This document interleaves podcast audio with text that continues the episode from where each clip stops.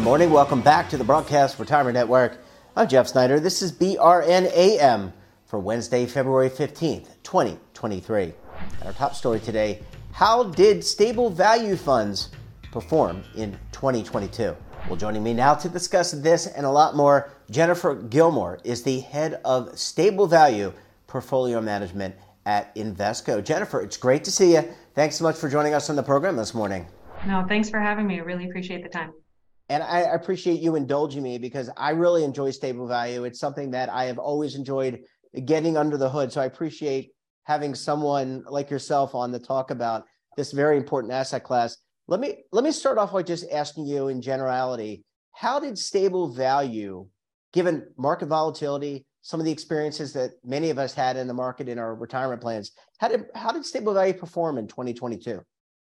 Well, I think the important thing is that it performed right in line with expectations. So it's something that really drives our portfolio strategy. It was really the objectives of stable value, and that's going to be principal preservation, making sure people can can get their money, that there's liquidity when they need it, um, and I think the other thing is an attractive crediting rate. Um, that's what participants are earning in their portfolio.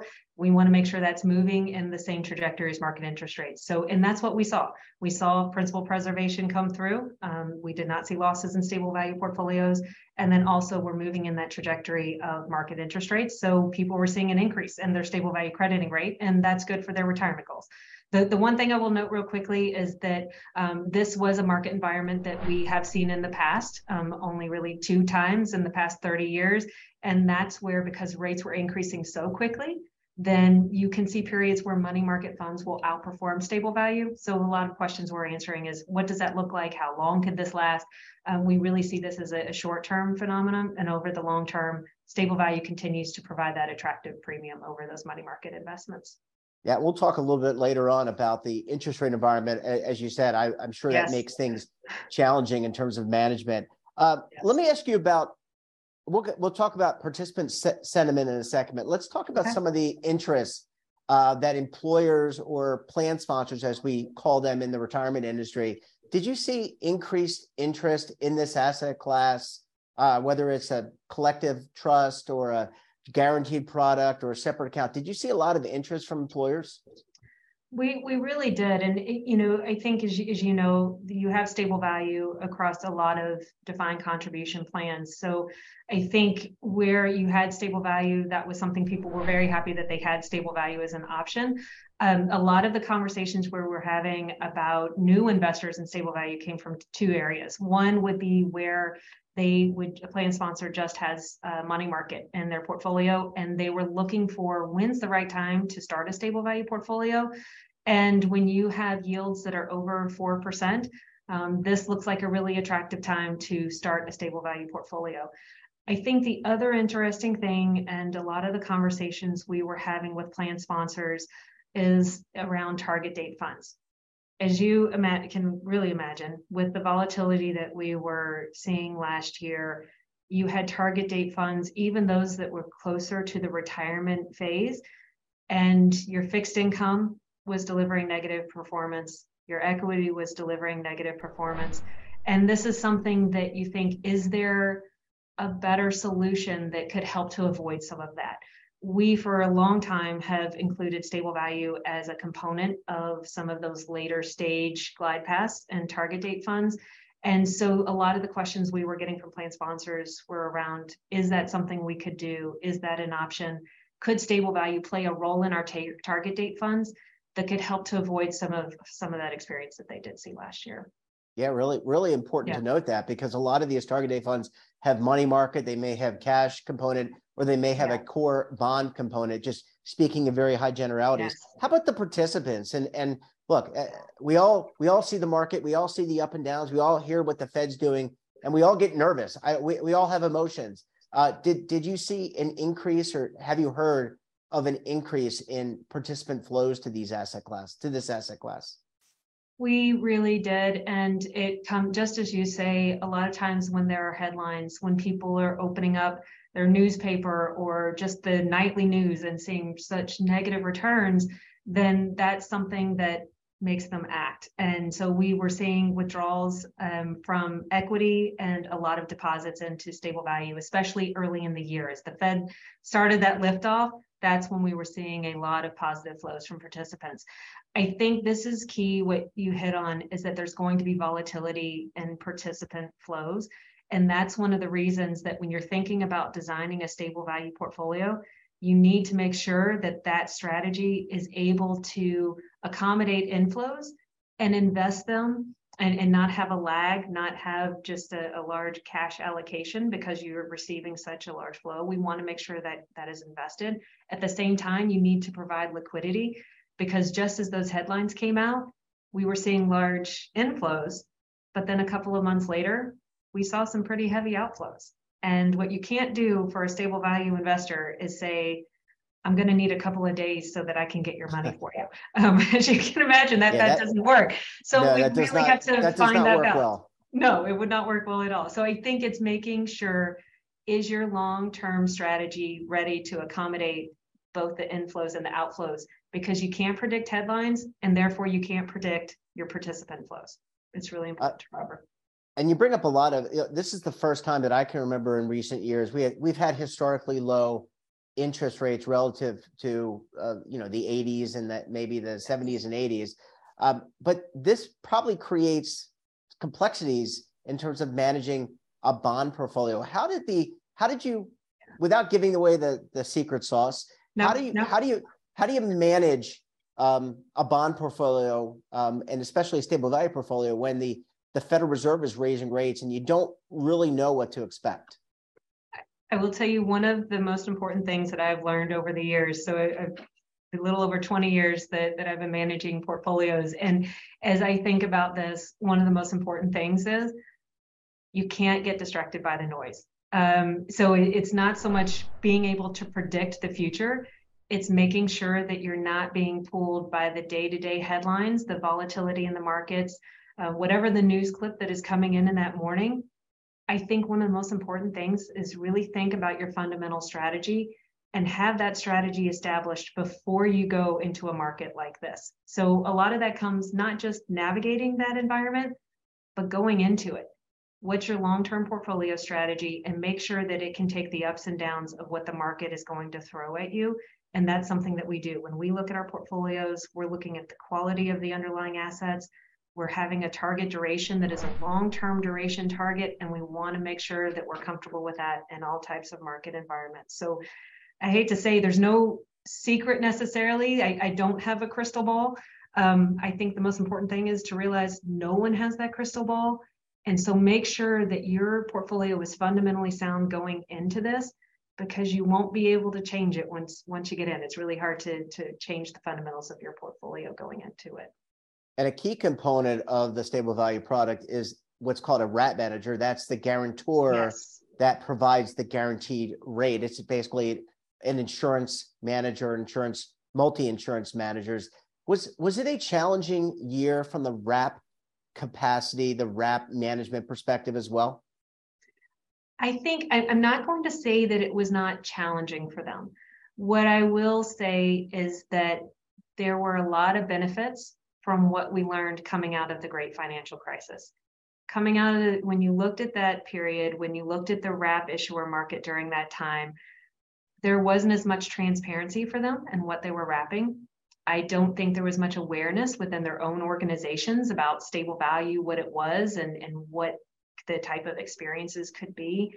Um, and I think there was not as much in terms of investment guidelines and what what are the parameters? What are, what are really the risk metrics that they're comfortable with? So i think it was challenging for them. There were probably more conversations they were having with their risk teams as rates were going up. Um, but i think they already had prepared those teams for rates are going to rise eventually. And here's what this could mean for portfolios. And we have investment guidelines negotiated with the wrap issuers. And that means that they're comfortable with what those risk parameters are that's really important is that you learned some lessons from 2008 and you made sure that when you had another period of volatility you were ready for that and so you were ready to to kind of navigate that more as a partner rather than having some wrap issuers who were reacting to something they didn't expect Yeah, and that's where that open line of communication really exactly. works and, and it is so important. Jennifer, I need to take a very quick break. When we come back, we'll talk about performing due diligence. Yes, you need to perform due diligence on these products and what it looks like in 2023. You're going to want to stay tuned right here on BRN AM.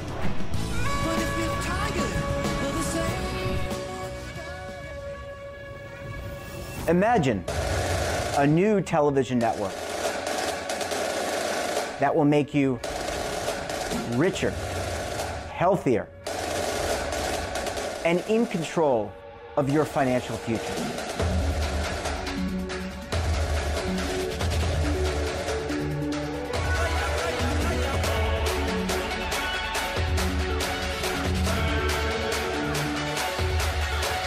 This network is for the policewoman in Nashville, Tennessee, the baker in Dubuque, Iowa, the teacher in Lexington, Kentucky.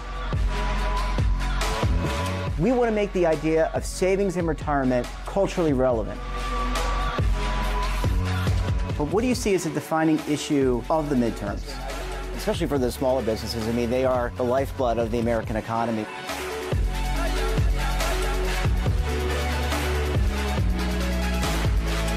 Featuring exclusive interviews, current affairs, and docu-series.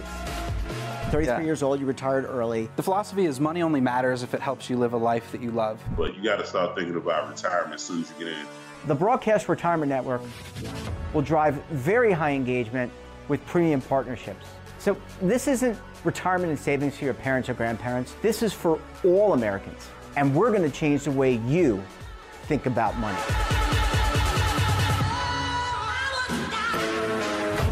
Welcome to the next frontier of retirement and savings.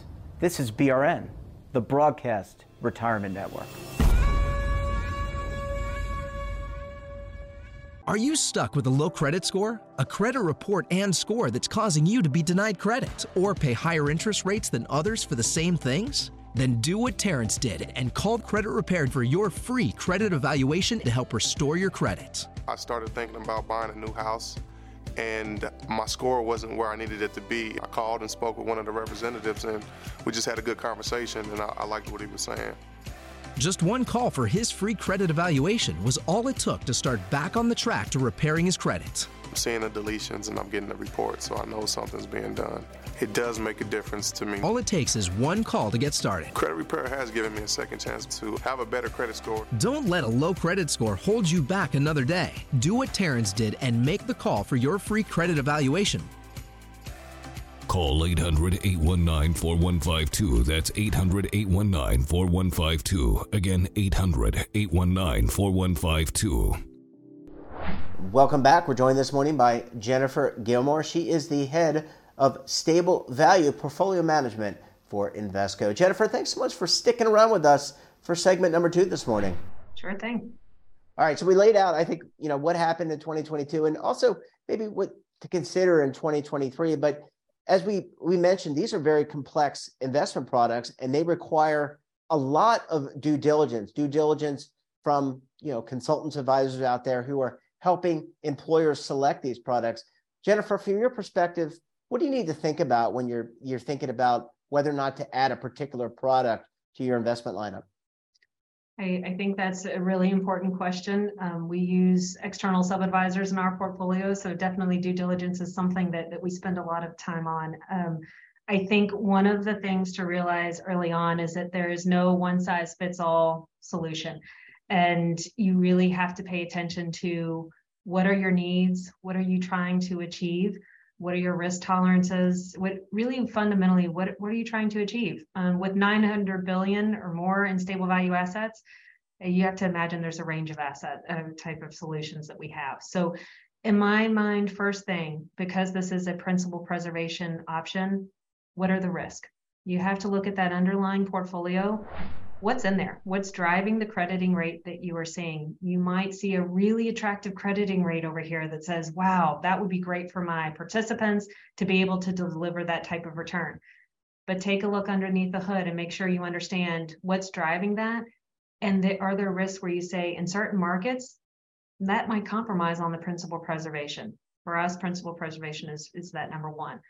The other thing is, I think, what is your exposure to not just the underlying assets, but the insurance wrappers? You were talking about that in the first segment, and that is an essential component of a stable value portfolio is who is providing that book value accounting that usually that's the insurance wrapper. What's the exposure there? And is it a single issuer that you will have exposure to? Are there multiple issuers that you will have exposure to?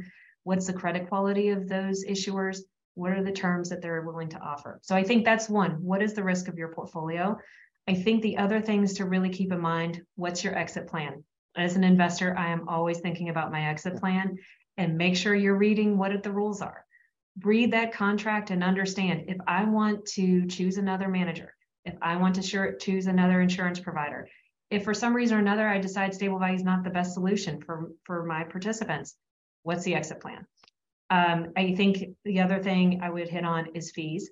Understand from a very transparent perspective what are the fees you're paying and make sure that that's something that you can make very transparent to your investors. Overall, I'm going to tie it back to what are you trying to achieve for your participants? What's your plan design? What are your goals? And does the solution that you're looking at, is that really aligned with the goals of, of what you're trying to provide those participants?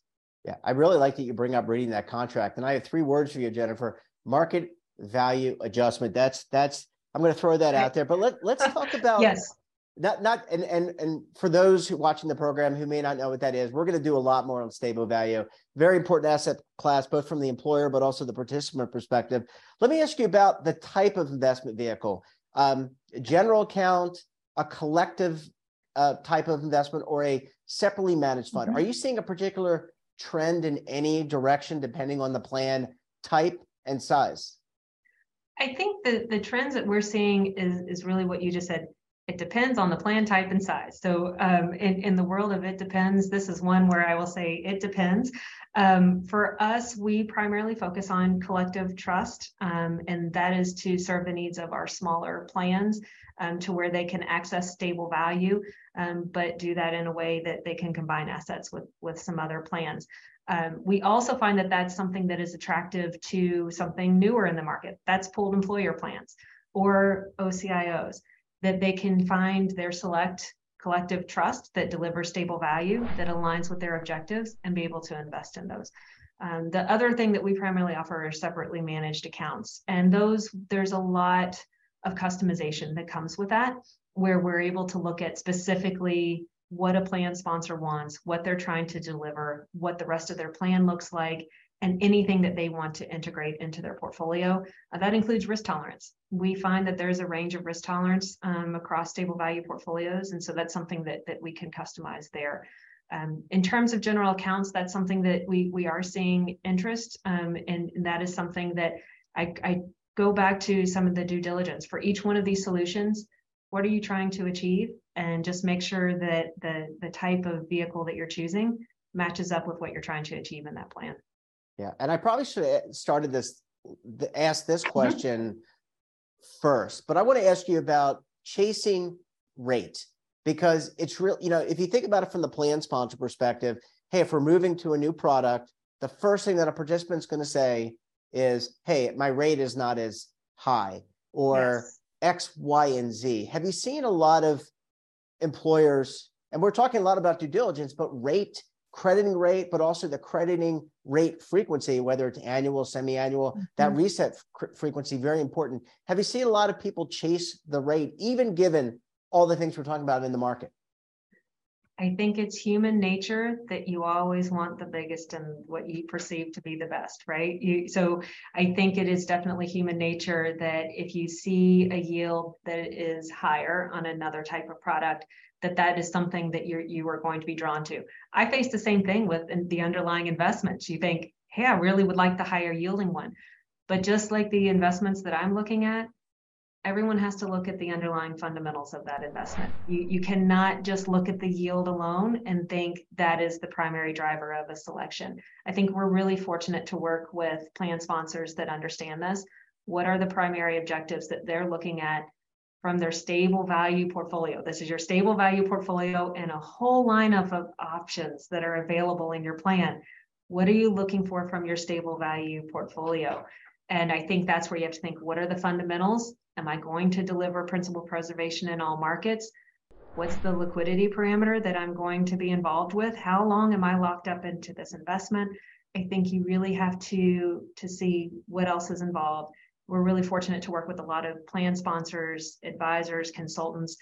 They understand that and once we talk through a lot of specifics they're able to to balance out that conversation within themselves and say what is the best stable value solution for for this portfolio uh, last question jennifer. Um, communication education how important is that? And you mentioned advisors consultants employers. Everyone's going to be on the right receiving end of information but i also think about the participant and we're talking so much in our industry about financial wellness and and participant communications and doing that better. Can we do a better job in what we're communicating and, and how we're educating these participants um, about this type of product? I, I feel like everything that we've just talked about goes hand in hand with better communication right and i think it's important at the participant level i think it's really important at the plan sponsor level even consultants advisor you, you started off by saying this at the very beginning of the first segment this is a complicated asset class. This is not something that you can read a couple of paragraphs and, and really understand those driving fundamentals. So I think really it's all the way across plan sponsor, all the way down to participants. The more transparency we can provide to everyone, expectations, what the role of a stable value portfolio is, what the benefits can be to your whole um, as participants are allocating their assets, what are the benefits stable value can be? There's no doubt that we can always do better. I will tell you, I, I have three one-on-one meetings with consultants coming up over the next month. It is something I really enjoy doing because I think it is so important. And we do the same thing with plan sponsors is spending the time in really informing them, whether it's a stable value 101, a deep dive on wrap contracts, market value adjustments, which is the term you brought up, whatever the topic is, we want to make sure there's full transparency there. And, and so I think that's vital across this asset class. Yeah. Well, Jennifer, we could, we, you know, we've only had a short period of time to really cover a very important and also complex t- topic. And look, we look forward to having you back on the program again very soon to break this down a little bit further. Thanks so much for joining us, and uh, we'll talk to you again very soon. I appreciate you taking on the topic. And that wraps up this episode of BRNAM. Have a topic of interest, someone you think we should talk to, drop us a line. And don't forget, for all the latest curated news in lifestyle, wellness, finance, tech, so much more, all in one place, check out today's edition of our daily newsletter, The Morning Pulse. Want to search our archives, check out our latest content? We'll visit our website and, of course, all of our streaming partners. We're back again tomorrow for another edition of BRNAM. Until then, I'm Jeff Snyder. Stay safe Keep on saving and don't forget, roll with the changes.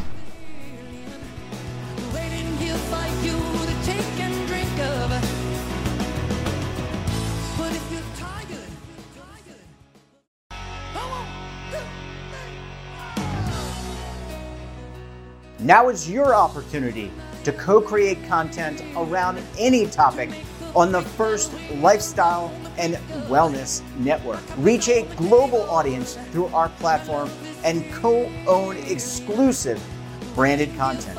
All of our programs are available on demand and also as audio only podcasts, so you can take us on the go.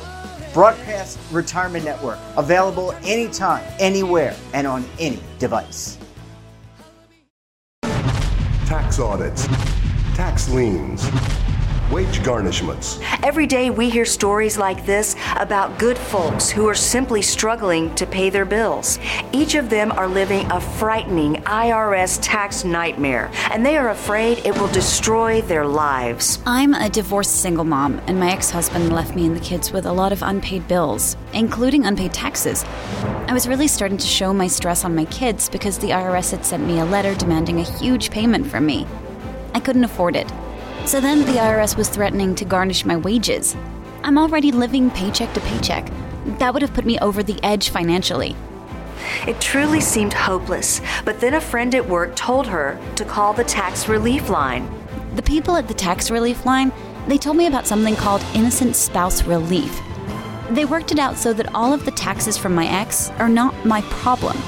I don't know how that works and, and I don't care. All I care about is that I don't owe the IRS a dime and they are not going to take my paycheck. Even if it seems hopeless, you should call the number on your screen right now. There is absolutely no cost for the call or the consultation. You are under no obligation. If you are worried that the IRS could garnish your wages, seize your assets, even take your home, call us right now. The Tax Relief Line is here to help you. Now you have a knowledgeable, professional team of tax experts that are ready to negotiate with the IRS and fight for you to save you money. The Tax Relief Line's professionals have successfully negotiated thousands of cases, reducing and sometimes even eliminating the tax debt for their clients. It's very easy to get started. Simply call the number on your screen right now. You don't have to live in fear anymore. The call and the consultation are free.